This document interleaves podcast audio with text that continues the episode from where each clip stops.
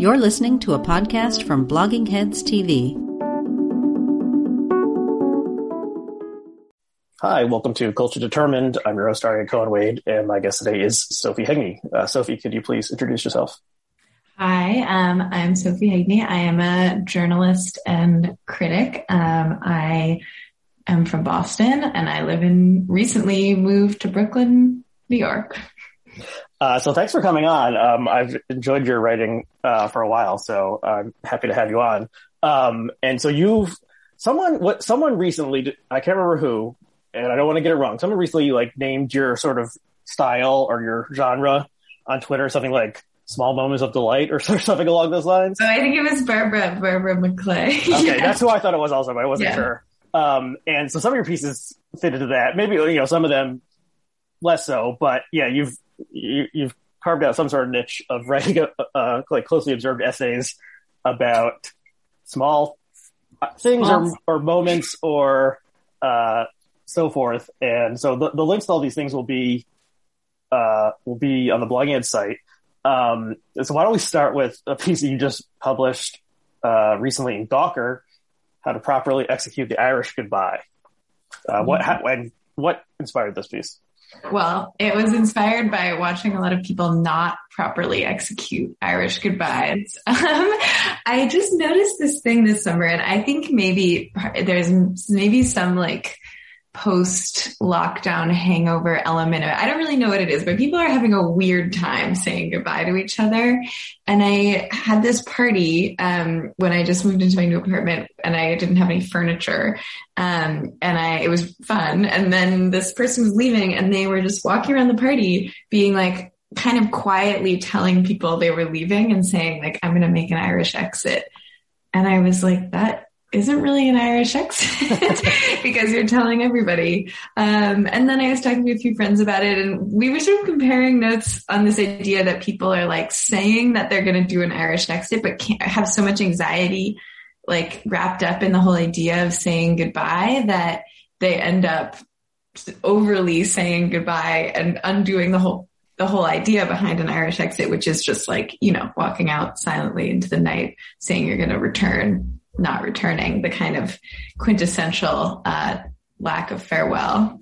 Mm-hmm. Um, yeah, and so do you? I mean, is it pandemic related that people are having trouble saying goodbye because we think maybe some new apocalypse is going to come and we're not going to see each other again for a long time or possibly ever? Um, what is? I mean, theory? I think that that's always the anxiety with goodbyes, which is kind of my my point in this piece. Like, I think people have a hard time saying goodbye because there's some subconscious or like subliminal anxiety that you're not not maybe not that you're not going to see someone again but about when you're going to see them again. And how do we sort of properly memorialize this not very important moment of just like taking your leave uh, in a like random social situation? I i don't know that it's so I think maybe our social graces, like at least mine felt like they needed a little like dusting off this summer. So maybe that's why I was noticing it more. But I think that we always are just having a hard time with the kind of how do we how do we take our leave from someone, especially maybe also someone you don't know that well, that you may not naturally see again that somebody you know casually. That's when I think maybe goodbyes are the weirdest. Like with your best friend, you you know there's more assurance that you're going to see them again but i think with somebody who's more of an acquaintance there's really some some deep anxiety associated with the moment of goodbye um, that i think manifests in a lot of weird ways mm-hmm. i was thinking also about your piece made me think about you know when when to leave a social gathering is always sort of fraught and, you know, at least maybe this is just playing to my anxieties, but you don't want to you don't want to leave early. Then you're like, oh, this guy can't, you know, he's a loser. He can't, uh, yeah. you know, stay out all night and, and keep it going. He needs to go tuck himself into bed, that kind of thing. You mm-hmm. don't want to be the last person there because then you're like, oh, this person's a loser. They have no, nothing else to do with their life. They're just yeah. hanging around and, um, you know, they're pathetic. And, and then yeah. so, but then you also, you feel bad if you're, you know, if there's sort of someone else has been the sacrificial lamb getting people going and then you just go out with the middle, then it's like, well, you're just like everyone else. And, um, and you, yeah. and you feel kind of bad for the person hosting the party if they didn't want it to end so quickly and everyone gets out of there. So I, yeah, I don't know if it, it, it, uh, does this work? does this um, uh, this rings a bit used. I I am always I feel like I'm always overstay. Like I'm always like late to leave. Mm-hmm. Um, but I also, as a host, I like when there are people who are late to leave. Like you don't want your own party to end. Although some people, at some point you do. It's bad if people won't leave at all.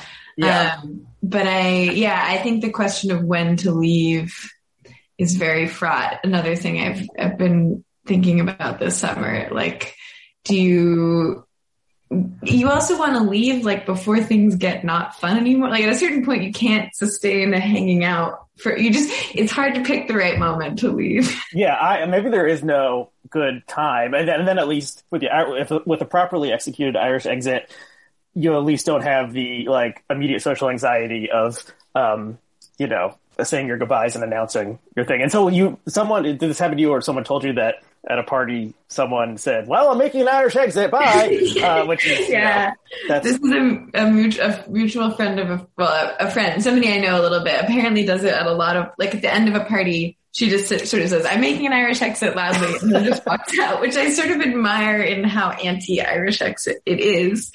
Um, but I think, I think that comes and, and what also happened to me at my party kind of comes from the place of not wanting to actually like go around and say your goodbyes, but also still kind of wanting to do that. So you're like trying to pretend that you're not saying your goodbyes while also saying your goodbyes. Cause I do think in a large social gathering, like goodbyes drag the momentum down. Like you might drag people along with you if you leave. Like sometimes you see when one person leaves a party, like people start to be like, oh, is the party ending? And so I think a, a properly executed Irish exit stop, like doesn't let that happen. It sort of, it's just an individual walking out into the night, not affecting the overall vibe.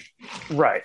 And, you know, as my, personally, I do not like sort of being like the center of attention. So I would never say, I'm making an Irish goodbye, everyone, or even just, I probably would even say, goodbye, everyone. You know, I don't, I don't want everyone looking at me yeah. once, that kind of thing. Um, but you, okay, so there's two other things you mentioned in the article that I wanted to bring up. One is your okay. parents' style of party throwing, which oh, is yeah. unusual. And also the thing you end with, well, why don't we talk about how your parents would yeah, a, a so, sort of a host. Yeah. yeah. So my parents were now divorced, but when I was younger, um, they used to, they were, they like were very social parents. Um, there was always, they were like having people over to our house. Um, but both of them, and I think especially my dad are like pretty early to bed kind of people.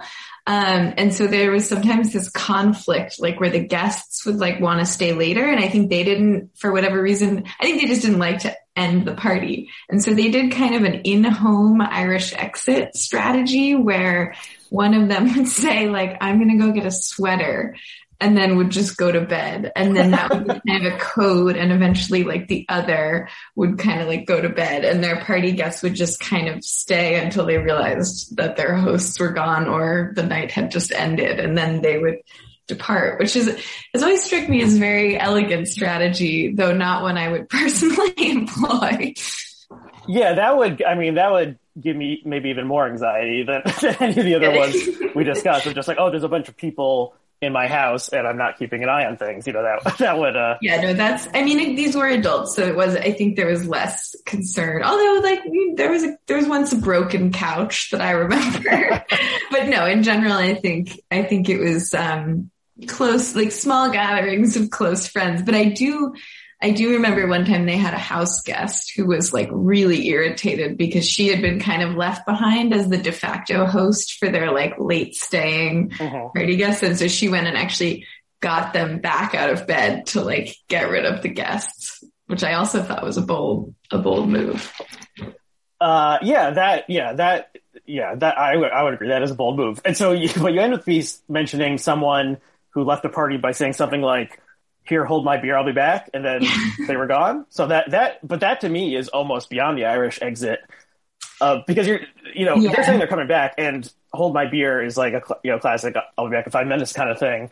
Yeah. Um, yeah. So, so pulling that almost, because if someone did that, if someone said, to me, hold my beer. They never came back. I would go looking for them at some yeah. point. yeah, no, I mean, it, that's like taking it to a slight extreme because I did actually expect that he was going to come back and I was surprised that he didn't come back. But it was it was like the most one of the more extreme Irish exits that I'd ever seen. Um, right. Yeah, that's a bridge too far for me. I would I would say that's a semi-social faux pas, but um, you know, Yeah. I, I'm not Emily Post. Um, and and you so the origins of the phrase are Hmm. disputed, but other countries have their own version of. or Yeah, like the so French there- call it a Dutch goodbye or something like that.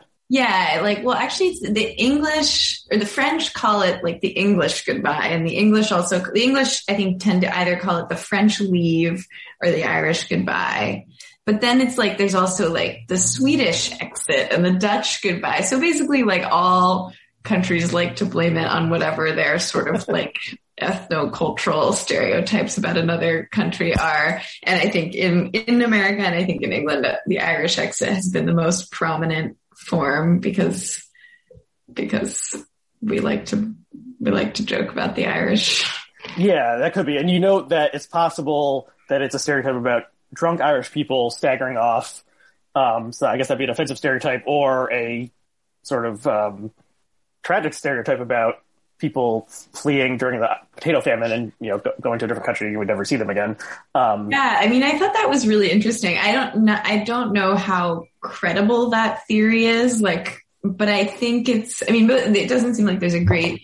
Um, well documented origin of either term, but I was very struck by the idea of the potato famine as the origin, the potential origin for the Irish exit, because this idea of a departure that's like very sudden and absolute, a departure where you leave behind your family and your relations and your friends and you just never return and you never communicate with them again. Like that is, that was a defining feature for this, that generation of emigration and also many other many other uh, generations of it. And I think, I don't know, I think it just, it's very striking. And then to think about doing that in miniature um, in your life, like different ways that you depart from people very suddenly and absolutely.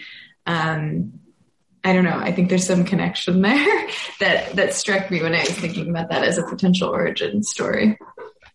Um, yeah, and, and the, the part about how each country has its own term for it, or at least some countries do, remind me that there's some like venereal disease that in the 19th century, like the, the English called it like the French disorder, and the French called it the English disorder or something. It was always like yeah, those other those dirty foreigners are the ones who get you know chlamydia or, or whatever it is. Um, and yeah, um, okay, well, we're not gonna end this podcast right now. I guess I guess the podcast version of an Irish goodbye would just be hitting end right now. And, would- yeah, but we're not going to do that. Um, so let's talk about another piece you wrote. Uh, let's talk about the um, the Picasso piece, which ran in the Times Magazine uh, a couple months ago. And the strange joy of watching the police drop a Picasso is the um, is the title online, and the link will be below. And so, I think I did see this when it first happened. But can you describe what, what the core of the event and also why what, what did, why is how did this like inspire you to Well, a short essay okay, so yeah, basically, I saw this video, no context, on Twitter of the of the Greek police holding, uh, or actually trying to like position a, a Picasso canvas up against a ledge, and you just watch the painting fall in this kind of amazing moment. It's like really stunning to just watch a Picasso canvas fall. And what had happened is this painting had been stolen. Um, I think it was like a decade before and recovered in a gorge along with also a Mondrian and another drawing. And these were the, the police were then sort of setting up their like victory lap. And in doing so, this art handler, the other thing is like they were handling it with like no gloves. It was very, it was all very like rough. Um, and you just kind of see this like really taboo moment. Like I feel like we're just taught like our whole lives, like you can't, can't touch the painting, can't, uh, break the, you know, handle with care, just like be really cautious about art, especially art that is worth millions and millions of dollars. Um, and then you just see it all kind of like fall apart in this minute. But then the amazing part is that they just pick it up and it's totally fine. And like, it's just fine. You can just drop a Picasso on the ground and the world doesn't end. And I think just like seeing that from start to finish in a video form was very like revelatory to me in some way and made me think a lot about how we think about different categories of objects and how we can handle them and what's appropriate. And then also just like reminding me that it is okay to not like be so precious with art mm-hmm. As we are. Um, right. So, okay. So yeah, the, they had, the things have been stolen in 2012. I'm looking at the piece now, mm-hmm. National Ga- Gallery in Athens. And it turned out that this guy had stolen them mainly cause not for, to sell them on the black market, but just because he liked them. He and, really was obsessed with them. and, and, yeah, and then and then they were in his house for some period of time, but then they were in a gorge. So when they were in a gorge, were they like wrapped up or something? They were wrapped up in like plastic, like bad okay. plastic. Um, yeah, I think basically he realized that the police were on to him somehow. Maybe they'd come and interviewed him, and then he moved them first to a warehouse and then to a gorge.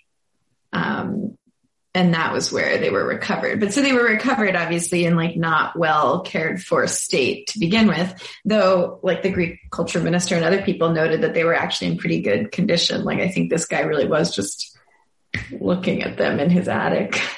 Yeah. So this guy, I mean, I, I feel like this is a trope that appears in, you know, fiction and movies and stuff of someone steals the painting just to look at it. I, I can't immediately yeah. place where it is, but like, I feel like there's different versions where, um, well, I guess there's that, uh, that, um, the Donna Tartt novel, of Goldfinch yeah. is maybe uh, somewhat somewhere, but like, yeah, the person who steals the masterpiece not to sell it, but to just privately just enjoy it is sort of an interesting trope in that it sometimes does really happen.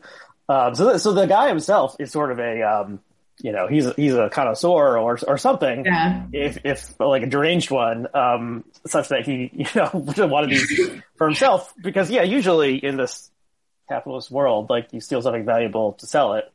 Um, so I, it's it is sort of a weird it's very oh. compelling. I mean, he's also a builder. He and he had this account. I think it was a Twitter. I mean, it was I think it was Twitter, not Instagram. That was like his handle was like Art Freak, like three two something. Like he has this very. And again, this is all coming from his confession. It's totally possible that they're gonna like uncover that he had links to organized crime. But I think his account of how he did it matched up with what was at the time like really really poor security at the National Gallery in Athens because it was like austerity. Basically, it, it like it generally matches up, and I think they don't have a reason to disbelieve his story at this point. Oh, so the the the the, uh, the Euro crisis plays into this in some way because oh, yes, they, the cut, the, they cut the staff of the of the security staff of the National Gallery. Uh, mm-hmm. That's that's funny. Um, yeah. Okay, and then okay, so then yeah, and then that's like art as object, and I guess most you know for things considered high art, usually, uh, you know, normal people like you and me can only see it like in a gallery or a museum, and then there's a security mm-hmm. guard there, and if you try to touch it, they will ask you to leave. Um, as you described, mm-hmm. happened to you when you were a small child. Um, yeah. and yeah, I don't, yeah, how does, I don't know, it, it is uh, like, I'm, you know, it's not original to say that art is different than film or literature or, or different other, you know, p- paintings and sculptures are different than, um, books and literature because of yeah. their non reproducibility, if that's right. a word. And then I'm thinking of like the, uh, uh, you know, uh, the uh, Walter Benjamin essay and, and so forth, um, mm-hmm. and like NFTs and other things that uh, people are trying to make, you know, turn things or reverse the fact that the internet makes it possible to like duplicate anything infinitely. Um, yeah, so I don't know, it's, but it's, it's, it, I like the piece and, um, the, so no one, yeah, the, I guess part of it is that no one seemed all that upset. You know, it wasn't like the crowd rushing forward, uh, you know, uh, screaming and. no, I mean, I think so. I guess it, I, I don't know a few things. I mean, I, I think like there's a reason that we shouldn't go around like dropping Picasso's on the floor and like touching. I count being escorted out of MoMA when I was a child for trying to touch an Ellsworth Kelly. Like we shouldn't be like everyone should just touch art all the time. But I do think like the way that we encounter art is like hyper, hyper, has a sanitized feel. Like we can't really like exist comfortably next to it. Often there's like some security element. If we own it, I, I, don't like own valuable art, but if I did, like I would feel really worried about it. It would like, it would be really hard for me probably to like enjoy owning a Picasso in a certain way because it just would be the source of stress about its condition. And like, again, it's, Yeah. these are fragile objects. And if you want them to last, you have to take some amount of care of them. But I think it limits our ability to like enjoy them that we're so focused on their condition. And, and that's so connected, I think often to their financial worth too. Um, I mean, that is what makes, I think that's what creates a lot of this anxiety in addition to, you know, wanting to like preserve cultural heritage. Mhm. Um, I think another category, a category of thing that I think is like sports memorabilia, I think is something that can be really valuable, but that we like live, people seem to live somewhat more comfortably around. Um, I don't know. I don't know if that's true, but like people have like a signed baseball and they Yeah. don't seem like to freak you don't you don't like put that in a, a temperature controlled storage unit so i think there are kind of these these original and rare pieces that you can point to people having easier relationships with Right. And so actually it's funny because I have had a childhood collection of signed baseballs that um, were sitting in a box in my basement for a number of years and not in climate. Each one was in a little plastic case, but it was not climate controlled and um, and it probably uh, contributed to them yellowing and so forth. I mean, the, I guess maybe the difference is that those things are not unique objects, even if they're, they're rare. Like the Babe Ruth has, I'm sure there's thousands of signed Babe Ruth balls out there that various people Yeah. own, and they're still super valuable. But you know, this Picasso painting, there's only one, and even like a Warhol, you know, each one is Right. that he did multiple versions of. Each one is slightly different. So there is the sense of like if this um, one had like you know landed in a uh, in the mud or something, or fell in a lake, then um, right then maybe it would, people, or maybe you would feel different about it. I, I was just thinking, you know, if you, like, if your parents had had a Picasso on the wall, maybe they wouldn't have just gone to bed and left the revelers at the party because they'd be like, well, someone might grab the Picasso, do an Irish goodbye from our lives, and and we, we're at 10 million. Um, that is true do you know the story about steve wynn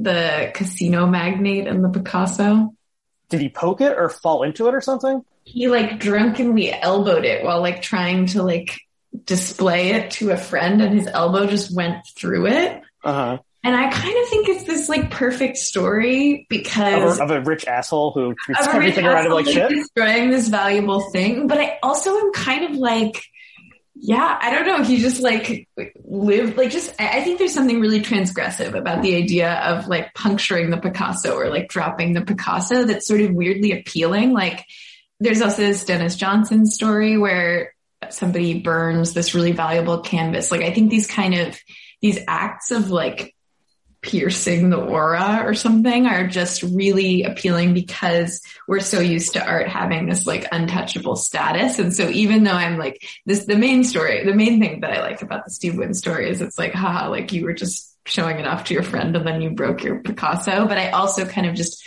like the image of a Picasso being punctured in some kind of perverse way.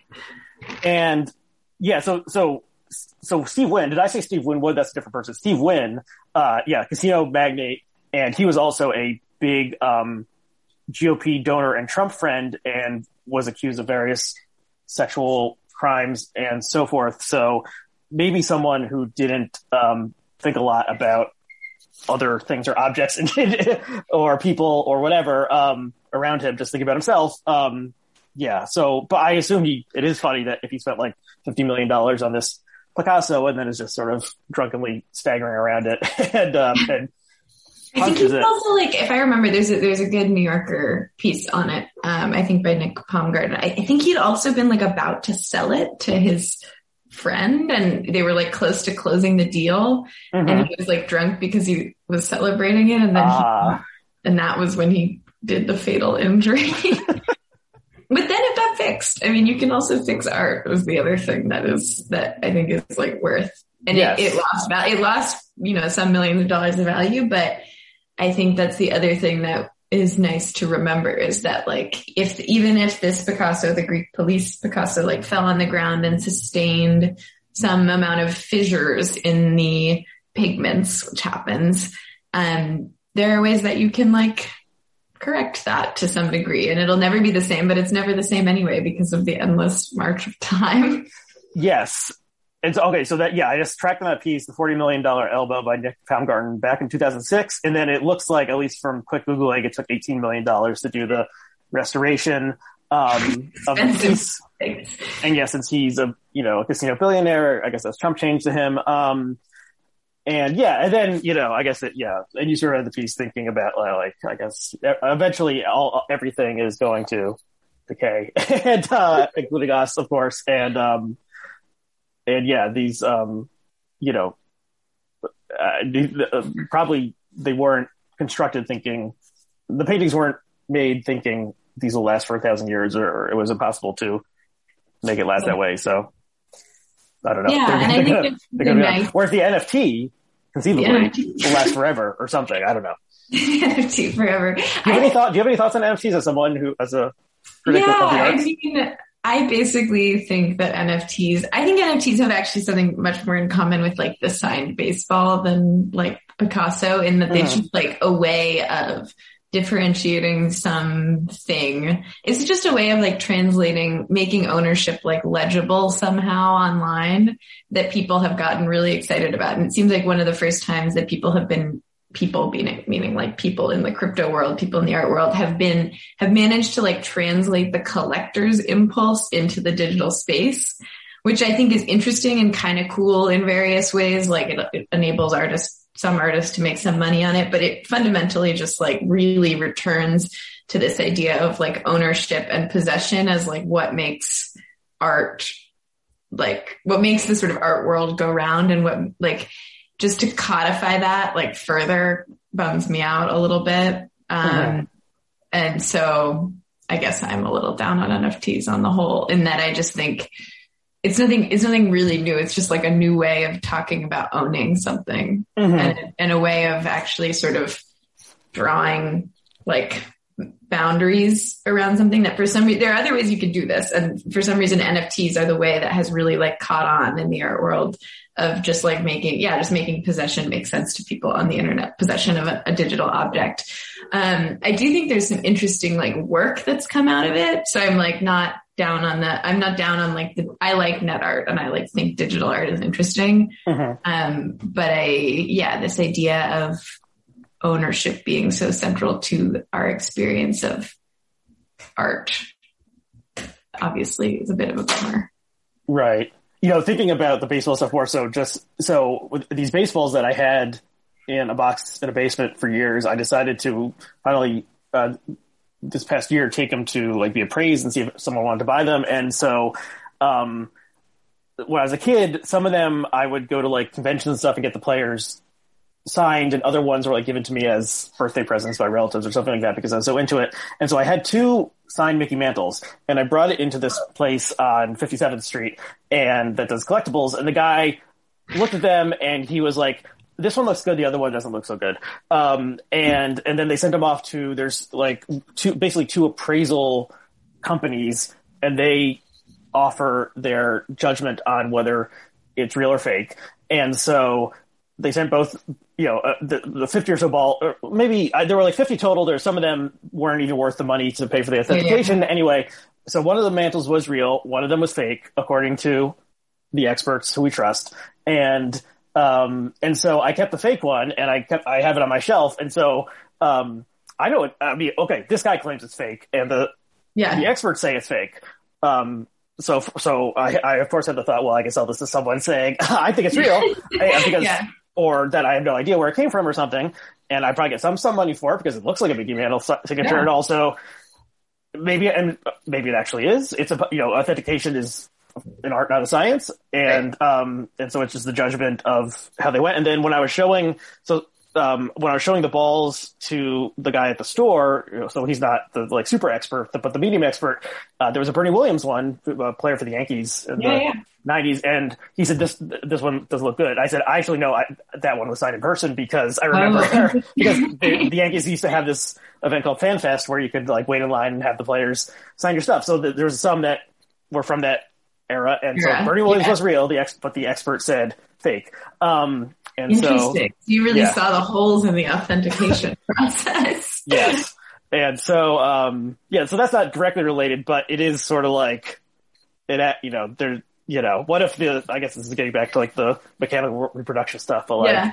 you know, what if the guy had really, the guy who took the painting had actually taken it because he wanted to study it for years and, uh, and replicate it. And this, was that was sort of the plot of, uh, Goldfinch, wasn't it? That Yeah. he, he, he, they was making a copy, um, over many years. And so, yeah, so I don't know, I don't know, but it's, Yeah. Well, speaking of, I'm working on this like project sort of, where I'm really interested in collections just in general and like collectors and collecting. Um, but speaking of baseball, like there are all these artifacts from the 90s. Like I guess Pokemon cards are the big ones right now Right. that are like having these like speculative bubbles of value. I think like somewhat driven, like related to NFTs, but like collectibles right now are huge. yes. And Pokemon cards have gotten so valuable that they had to stop selling them at Target because people were getting into physical altercations over Pokemon cards. Yes. And I just think it's this really crazy, we're in this really crazy period, I think, of seeing like these waves of nostalgia for like really, I don't want to say, I don't know if it's junk, but like not, not objects that are like, they're like commercial objects. They're like associated with a brand. Mhm. I think in the past, in like mid-century, like collector's items, like stamps, were a little more like. Well, I don't know. Maybe that's the brand of the post office. I don't know. That, I don't know that they were more pure, but it's weird to see these like like I think Beanie Babies are kind of starting to have their renaissance. These things that were just like really sold to kids in the early '90s are Right. now having this whole renaissance where they're like worth like a lot more than they were ever worth then. Yeah, Um, I so I know a little bit about this, um, just for simply similar reasons because I yeah I was maybe you should interview me because I I was a, like a co- collecting kid. I was like col- collecting everything when I was a kid, and uh, but I was, I was too young for or I was too old for Pokemon cards. But I had a ton of baseball cards and other such things, and uh, Marvel comics and Marvel cards. And so the the company that authenticates the Pokemon card and then like puts in a slab of plastic that says this is a grade 10.0 perfect thing, and then the Charizard card is worth two hundred fifty thousand dollars. That's the same company, I think, or at least there's there's too many Hmm. companies that do a bunch of these different authentication things that do the, does the baseballs. Um, and so yeah, so it's it's once again we're trusting the experts. I guess it's probably easier to say that this is a fake Charizard than to say this is a fake Mickey Mantle because there's more Right. material to analyze it and, and stuff, um, and not just someone who figured out how to mimic Mickey Mantle's signature. um, but yeah, it is strange. But you know, the like the reason like Mickey Mantle's uh, rookie card is valuable is both that he was a great player and 99.9% of mothers threw out their sons' baseball cards when they left for college or whatever.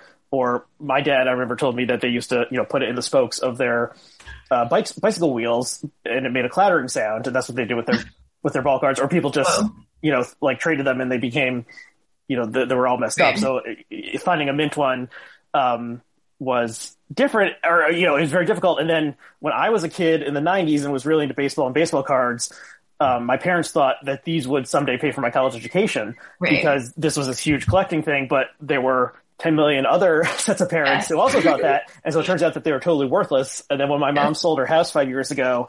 There were 80 boxes of baseball cards in the attic, and I didn't know what to do with them. And I thought I didn't even think it was worth it to like go through them one by one. It would just take too much time.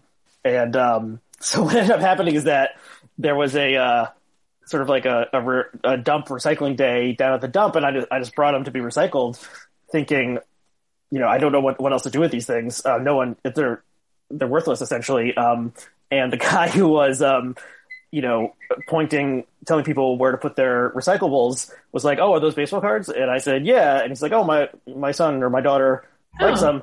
And and I was like, "Oh, they're you know they're yours." And he was like, "Oh, cool." And I was like, "I have like seventy five more in the car." Uh, so I so it may be over. I don't know if he actually took all of them or something, but at least some Right. of them hopefully delighted another child. Second life. Yes, so that I was happy about that. But um, Yeah. I heard, I, the other thing I heard, and I don't know if this is true, is that they like made more baseball cards. Like they, the, the, Yes. in our generation, like baseball cards became worthless because they like made too many of them. And so they diluted that like rarity. This is what the guy, yeah, this is what the guy at the store told me, which I never heard before. So the the most valuable card when I was a kid was Ken Griffey Jr.'s rookie card for up from Upper Deck, which was sort of Mhm. like the premium baseball card. He said they would just so at first, and he so I think it was eighty eight or eighty nine. He was like going to be the next great you know he was going to be the next Mickey Mantle, and everyone was crazy about him.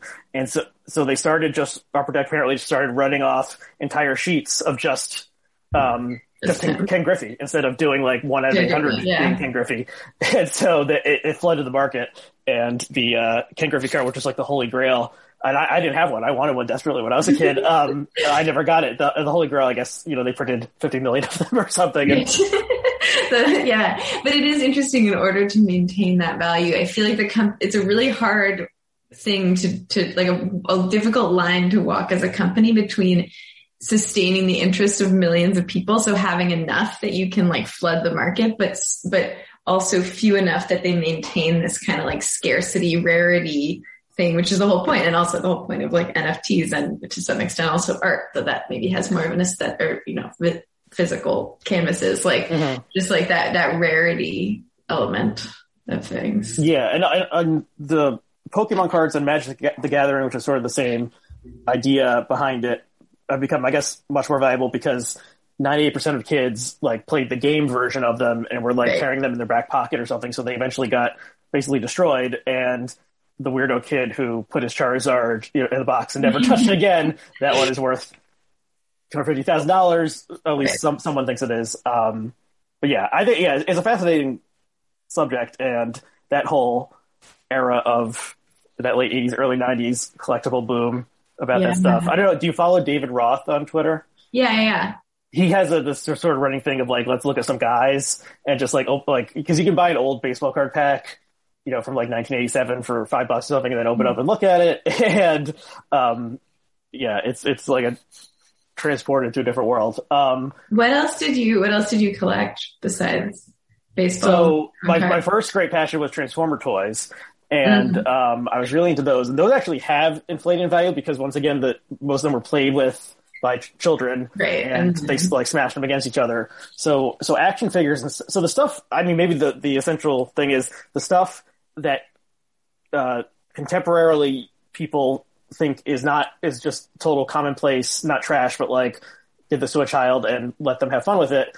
That could appreciate in value thirty years from now. Whereas the stuff where it's like, oh, this is you know, this is going to be super precious someday, and so we can just like look at it in the package. If if everyone thinks that, then there's no scarcity to it. And so, like, my brother was really into Beanie Babies, and had a bunch of them. He did take them out, or he would play with them because he was a little kid. But I think he th- it, there was some idea in the air that these would be valuable someday. But I think yeah. the market fell out because of overproduction, and everyone thought they might be valuable someday.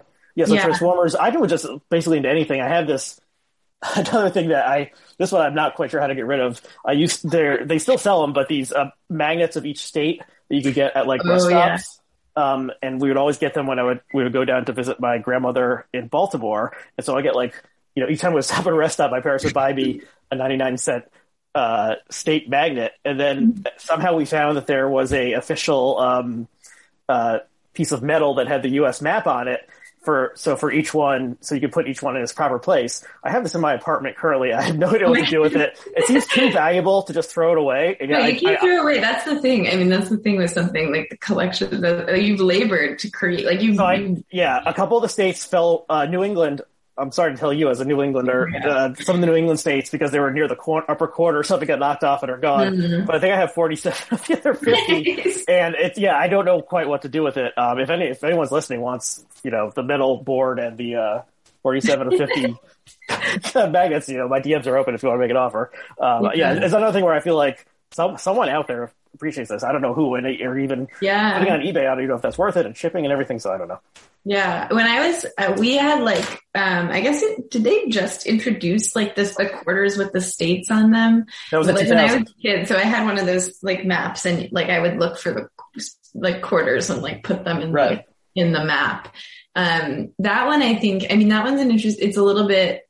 I feel like there's sort of two genres of this, and one is like it's something that you kind of find, and then the other is it's like something you buy, like in in succession like you buy the beanie babies and the quarters it was like you had to really like be on the lookout and you it was very frustrating because there were like more of some quarters than others. Like i don't think i ever really got very far with my state quarter map. Right. I remember when that happened so i think it started in 2000 maybe i'm wrong it was started earlier but i remember when it started i was like still a collectible person and was like, "Oh, it'd be cool to do this," but they were only releasing four or five a year, and I was like, "So they weren't going to finish for ten years, or yeah, uh, oh yeah, they were releasing them all at the same time. That was yeah, it it was they were porting Yeah. them out in the order that each state became, you know, ratified the Constitution or whatever. so I was thinking like, wow, like I'll be like, you know, 32 by the time this ends. I probably won't want this shit anymore. But then, and then at some point, I, I was like, maybe I would, you know, maybe I should have just stuck with it. And they're still doing it because it's now like national parks or historic Mhm. sites or something. So I guess it's popular enough that it's worth it to them to um Yeah. to do that. I guess, but there is something different between, I guess, something that the government puts out, like a stamp or a coin, versus a more commercial product or something. Right, Um, and there are also different kinds of like there are collections that you can complete and collections you cannot complete, which I also think is it like Mm. you, you can get all fifty states on the map or in the quarters, and then there are some that you could just continue to buy. Uh, my what I collected when I was a kid were um, stuffed koala bears, and I had sixty two of them, and I Wow. still have them, or I have them in storage in my Uh-huh. parents' storage. Uh, and so I need, I, but it's, you could just keep doing that forever, which I think is a very different kind of collector's quest because it's more about how do you discern which particular ones you want from this Mhm. infinite set rather than like completing a specific set as a task. right. That's interesting. Do you if you see a stuffed koala bear at the store, do you still get it or? Uh, No, no, no. I, I stopped probably like kind of late, like probably like sixth grade or something. So Mhm. I don't know, late enough that it was like kind like it was just it was something where I like asked for like every birthday, like every Christmas, like from my 16 aunts and uncles. Like I just was always getting stuffed koalas, and so I have them still. I can't like part with them. I mean, it's it's such an emotional relationship with these things because you just accumulate them and you can't I, I wouldn't want to give but I also it makes me sad that they exist but they don't like have a home and aren't loved. So I think it's Mhm. probably the thing to do will be to like give them away to some child who wants maybe not 62 stuff, but then you separate them. I don't know. It's very, it's very tangled emotionally. yeah, yeah. I, I mean, yeah, stuffed animals definitely occupy a special place of, especially if you were like, you know, hugging them as you fall Yeah. asleep or,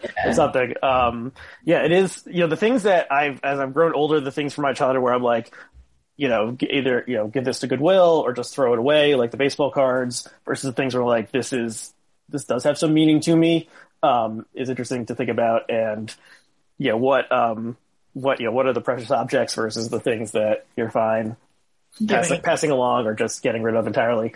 Um, why don't we talk about maybe one more piece? Yes, yes. And well, let's talk about the subway piece because that, that that's fun Okay. and people should check that out because the way they put it together on the website is, is really fun. So, uh, you wrote, you wrote a piece. It's another thing where it's like, how did you decide that this was worth investigating? Because it does seem like such a sort of minor, minor note, not, no pun intended. And it's the sounds that subway, subway cars make when the doors are closing around the world. Uh, the hidden melodies of subways around the world is, is the headline for the Times.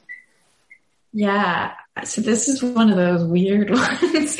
um, it actually originally came to be, I had wanted to do something about like subway, like different subways visually kind of around the world. Like I, and I, I was working with this photo editor and this graphics editor. We were just, we were like tossing around different ideas. And then my co-writer, um, Denise had actually separately kind of compiled this like, um, almost like rhythmic notation of like of different subway chimes and so we sort of came together basically we just came together on this piece and i was interested in i was kind of interested in like what makes a subway sound like what is a subway sound why do they exist Mhm. what what makes it distinct and also like there are these category of people who are like really obsessed with them and, and like compile them. And so they're sort of collectors in their own way of like subway sounds. Um, and so I kind of dove into the, the world of trains and like people who love trains, um, is a world of like much obsession. Oh, for sure. Yeah, no, I mean, yeah, train obsessives are among the most obsessive of, of obsessors. Um, so then I, yeah, just kind of dove into this really weird world and talked. It was, it's one of those pieces that actually as a reporting project is like kind of challenging because you like call up the like MTA and you're like, how did we get a subway sound? And like nobody can come up with an answer. Uh-huh. And so then you have to like, they have to call a guy, I have to call a guy. And eventually you talk to somebody who's like retired. And this guy actually is in the story, Bruce Alexander, who retired in like 1980, who was involved in the original production of the ding dong sound in New York. Uh-huh. Um, and yeah, so it was, it was doing that for like a variety of subway systems around the world. And then kind of just like trying to think about, uh, yeah, what makes, what makes a subway sound and, and what is this sort of like significance of this kind of banal, but very distinct part of the sonic landscape of your life. Yeah. And, and, and if you look at the piece online, the, you can press, you know, a play button and various sounds will, will be played and illustrated in a, um, a nice way. And yeah, it's, it's interesting, and it's so. What and one little note again, what intended that struck me was that someone says that their least favorite um, one, it, least favorite sound from a train or subway in the world is the New Jersey Transit one. And I grew up in New Jersey, and I, and I was like, well, I don't, I can't even remember what it is, but that's probably the sound I've heard the most. And then there's a link, and you hear like a, from a YouTube compilation, and as soon as I heard, it, I was like, oh yeah, that is awful. And why is why is that so bad? And yeah. does that fit into like other things that people hate about New Jersey? Um, and why haven't they ever changed it? Who knows? Um, but yeah, it was funny that I couldn't. It's probably it must be the one I've heard more than any other one, uh, and over time. But but couldn't think of it immediately. But then once it struck me, I was like, oh, yes. things that you don't notice, and then when you start thinking about it, like when I was working on this piece, I heard it all the time, and like was really was very focused on it. But there are also, I mean, I think there are these real markers of place too, especially if you hear the announcements with them, like when you're traveling to a foreign city or even a city in your own country, but you just like, you kind of hear these different voices saying the announcements and they're really like, it's evocative to hear I think the Paris metro announcement, you can like imagine yourself in Paris. There's a guy in this story who um, is a train enthusiast who talks about like when he hears the St. Petersburg chimes and the announcements, he like imagines himself in a Dostoevsky novel, which I really liked because I do think there, I think in your own, I think that you notice them least in your own environment, maybe if you've been like commuting and hearing them all the time. And then when you go somewhere else, they can really, um, bring it out. I think some of the most beautiful ones are in Canada. Interestingly, there's like they have they have three note chimes in Montreal and in Vancouver, um, and they're is Vancouver, is Vancouver, the one that sounds similar to the Aaron Copland one? That's Montreal. That? That's Montreal. Oh, Montreal. Okay, yeah, that one is very pleasant, and uh, um, yeah, it is. Yeah, and why? I guess, and it's it is the sort of thing that maybe once it's put into place it's hard to dislodge if it's like programmed into every car or something. So it's sort of like you're stuck with it. And maybe that's why they never made a more pleasant one for New Jersey Transit because it would cost $50 million to yeah. do the reprogramming or whatever. Yeah. I mean, the other thing that somebody says in this story is like there's a balance you want to strike between being pleasant. Like ultimately the point of them is to get people to get out of the way of doors closing, which is like kind of important to remember. And there are all these different things that go into that. Like at one point when they were doing the New York one, they made it too long. And so people were like, like using that time to like run out of the subway. There was too much of a delay between the chime and the doors closing. And so more people were actually getting hurt. And so they had to like reduce the delay time. And then you, there's also, I think some of them are intentionally very, like the London one that is not a pleasant sound. Like it really is meant to be getting your attention. Mm-hmm. Um, so there's kind of an interesting, I think there are different philosophies about what, what the chime. Yeah. And if, if you don't, you want it to be loud enough to like maybe wake someone up if they nodded off or something, or yeah, yeah, it has to be noticeable uh, that it's happening and um, yeah, so uh, yeah, I encourage people to check out this piece, and it's another one where you've like identified something in the culture that probably you know someone hasn't thought intensely about before. Um, what is there a precursor? I mean, yeah, when you have something like this, you look for a precursor, you know, like a talk of the town piece from 1997 about this kind of thing or I there was not a lot written about this really just these YouTube compilations were the precursors I mean they, they really actually made it possible to do the piece because otherwise I wouldn't have been able to travel to there was there was actually like a big discussion about how we were gonna like get the different sounds because we were like, do we need to send like the Times correspondent in wherever to go like right. record? the St. Petersburg bureau just, chief is you know Yeah, it seemed like perhaps not the best use of. Um, so we just asked the YouTubers for permission. Um, but yeah, so something like that. I mean, this is, I think, I think I'm sometimes like my pieces come, I'm like, this is something weird that I noticed. And like, is there anything more to this? And sometimes there is, and sometimes there isn't. And in this case, there ended up being a lot more to it than I, than I expected. Yeah. Why don't we, uh, that makes me think that's a natural segue to another one. And maybe we'll close out with this one, which is sure. the, the piece on the lost pet, lost pet signs. Lost pet signs. And yes. that was in art news, right? It was, yeah, Art in America. Um, yeah. So another, another, thing that is mostly, uh, you know, a, a banal commonplace of, of, you know, street life or something. And uh, how did you decide to? I have always been really, really struck by lost pet signs. Um, I just, I, I, whenever I'm walking around somewhere, I like really notice them and pay attention to them. And I think they're just like these labors of love, like for a pet. Um, often they're kind of put together in this like haphazard way, but people will be like really trying to describe their cat in a specific way. I think there's one that I like refer to in the piece where it's this one, this, these were around Cambridge, Massachusetts for like months in the beginning of the year. And it was like, this cat is very long. And there were just like all these adjectives where you're just like trying to communicate like this animal that you love to some potential stranger who might be helpful to you. And so I think like seeing that act of care, um, and it is really interesting. And then the other part of it that I think is maybe like most interesting in some ways is like the the way that they kind of speak to a neighborhood in this public way in a way that maybe I often feel somewhat like disconnected from my neighborhood or I have. I've also like moved around a lot in recent years.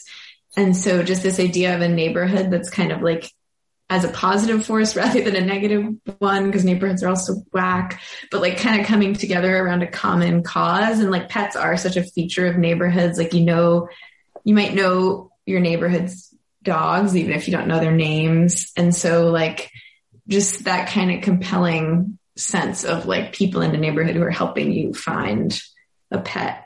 And many lost pets are found, especially um, quickly. So there is a happy, happy ending potentially to the story, especially lost dogs are often found. Mm-hmm. Right. But sometimes the part of what you talked about was also that it's sort of like you, you, you get the beginning of the story, but you don't get the end because maybe, right. you know, if, if people get their dog back, they don't necessarily go back around and, and tear down the posters, um, yeah. or, or certainly not you. I assume no one ever posts a poster saying we found him. Like, don't no, worry. No, they do. That's actually oh, that's okay. like my favorite. You see those, and those are the best. Those are like the happy ones. I've actually seen them more and more. I I think especially maybe the British are just like very polite, but when I lived in London, which is where I lived before here, you would often see like, and there was actually a, a much more. Um, there was a big outdoor cat community in my neighborhood. So there were like a lot of cats that would sort of disappear for a while and come back and people would put up signs, but then they would put up these signs that would be like, Kylo is found. Like, thank you for your help. And it was, okay, well, really, that's lovely. And yeah, that's, that's the sort of like, you know, un, you know, pure good news type yes. of thing that you encounter not so often.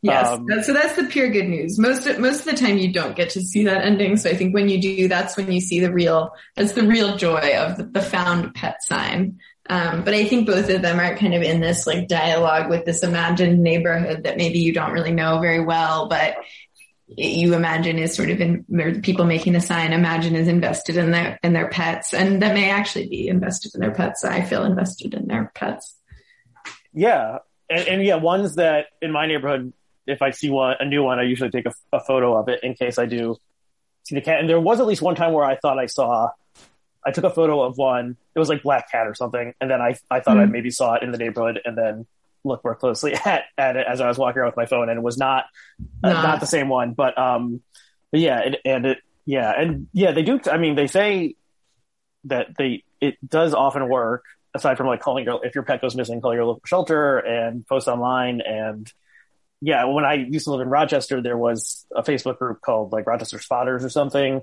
Where people would po- post their lost animals, and so that was the Facebook version of seeing it. But because you can uh, easily update a Facebook post, it would off you'd often see it, and then it would say like "We found him" or something. So that was right. that was nice also. Um, but yeah, and sort of the this also reminds me uh, early in lockdown. You know, I, I moved I live in Jersey City now, and I moved there shortly before lockdown started. And then there was a very friendly. There's a lot of street cats in my neighborhood also, and it's unclear. Most of them, I think, people feed them, but they they don't ever go inside people's houses. And there was a very friendly cat that always hung out at the same place.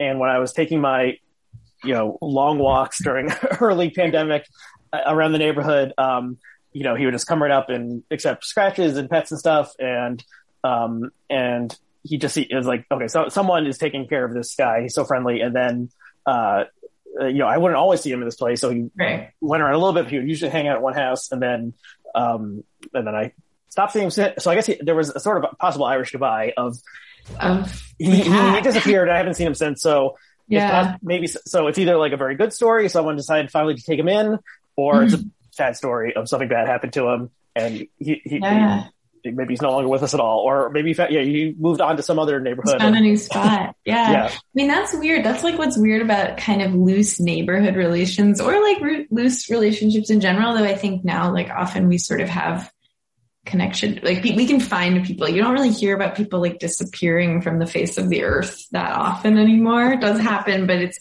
I think it's just, but within your neighborhood, you might like get used to seeing someone and then never see them again and not really know. And it's just, it's an odd kind of relationship. Um, yeah, and one that can be characterized by something like an Irish goodbye, a, a sudden and absolute departure. yes, and I did think about knocking on the door of this like duplex and asking like at some point, you know, was there? Do you remember an Irish cat used to hang out around here? But th- but I never I never did that, and um, because I thought the person who lived there wouldn't know what I was talking about or something. But yeah, Yeah. and the, the, yeah, the, I mean this. Well, I, why don't we? So the cats and the dogs sometimes are found, and that's good. So and and it's not a perm, it's not a true Irish goodbye because they they return once again. So, so that's a good place. Maybe we should end it there. On a- on a yeah, and on the found and on the found cats and dogs. Yeah. Um, okay. Well, this has been really fun. Thanks for thanks for coming on. So, if people people should follow you in various places, and and uh, can you tell tell our viewers and listeners how they can do so? Oh yes, you can follow me on Twitter. It's my name at Sophie Haigney, H A I G N E Y, and that's the main way you can follow me. And you can look at my website, which is sophiehaigney.com. Uh, yes, and you're you are a, a good person to follow on Twitter in general. I think. Um, Oh, thank you. so yeah, uh, people should do that, and or they can follow me on Twitter, RACW, um, and uh, they can rate and review. They can smash that like button. Um, they can do whatever they want. Um, they can leave a party without saying goodbye. Um, Exactly. so, so Sophie, thanks so much for for doing this. Uh, it's been a delightful conversation, and Yeah. um, Yeah. thanks to all of our viewers and listeners. And we'll see you next time. Okay. Bye.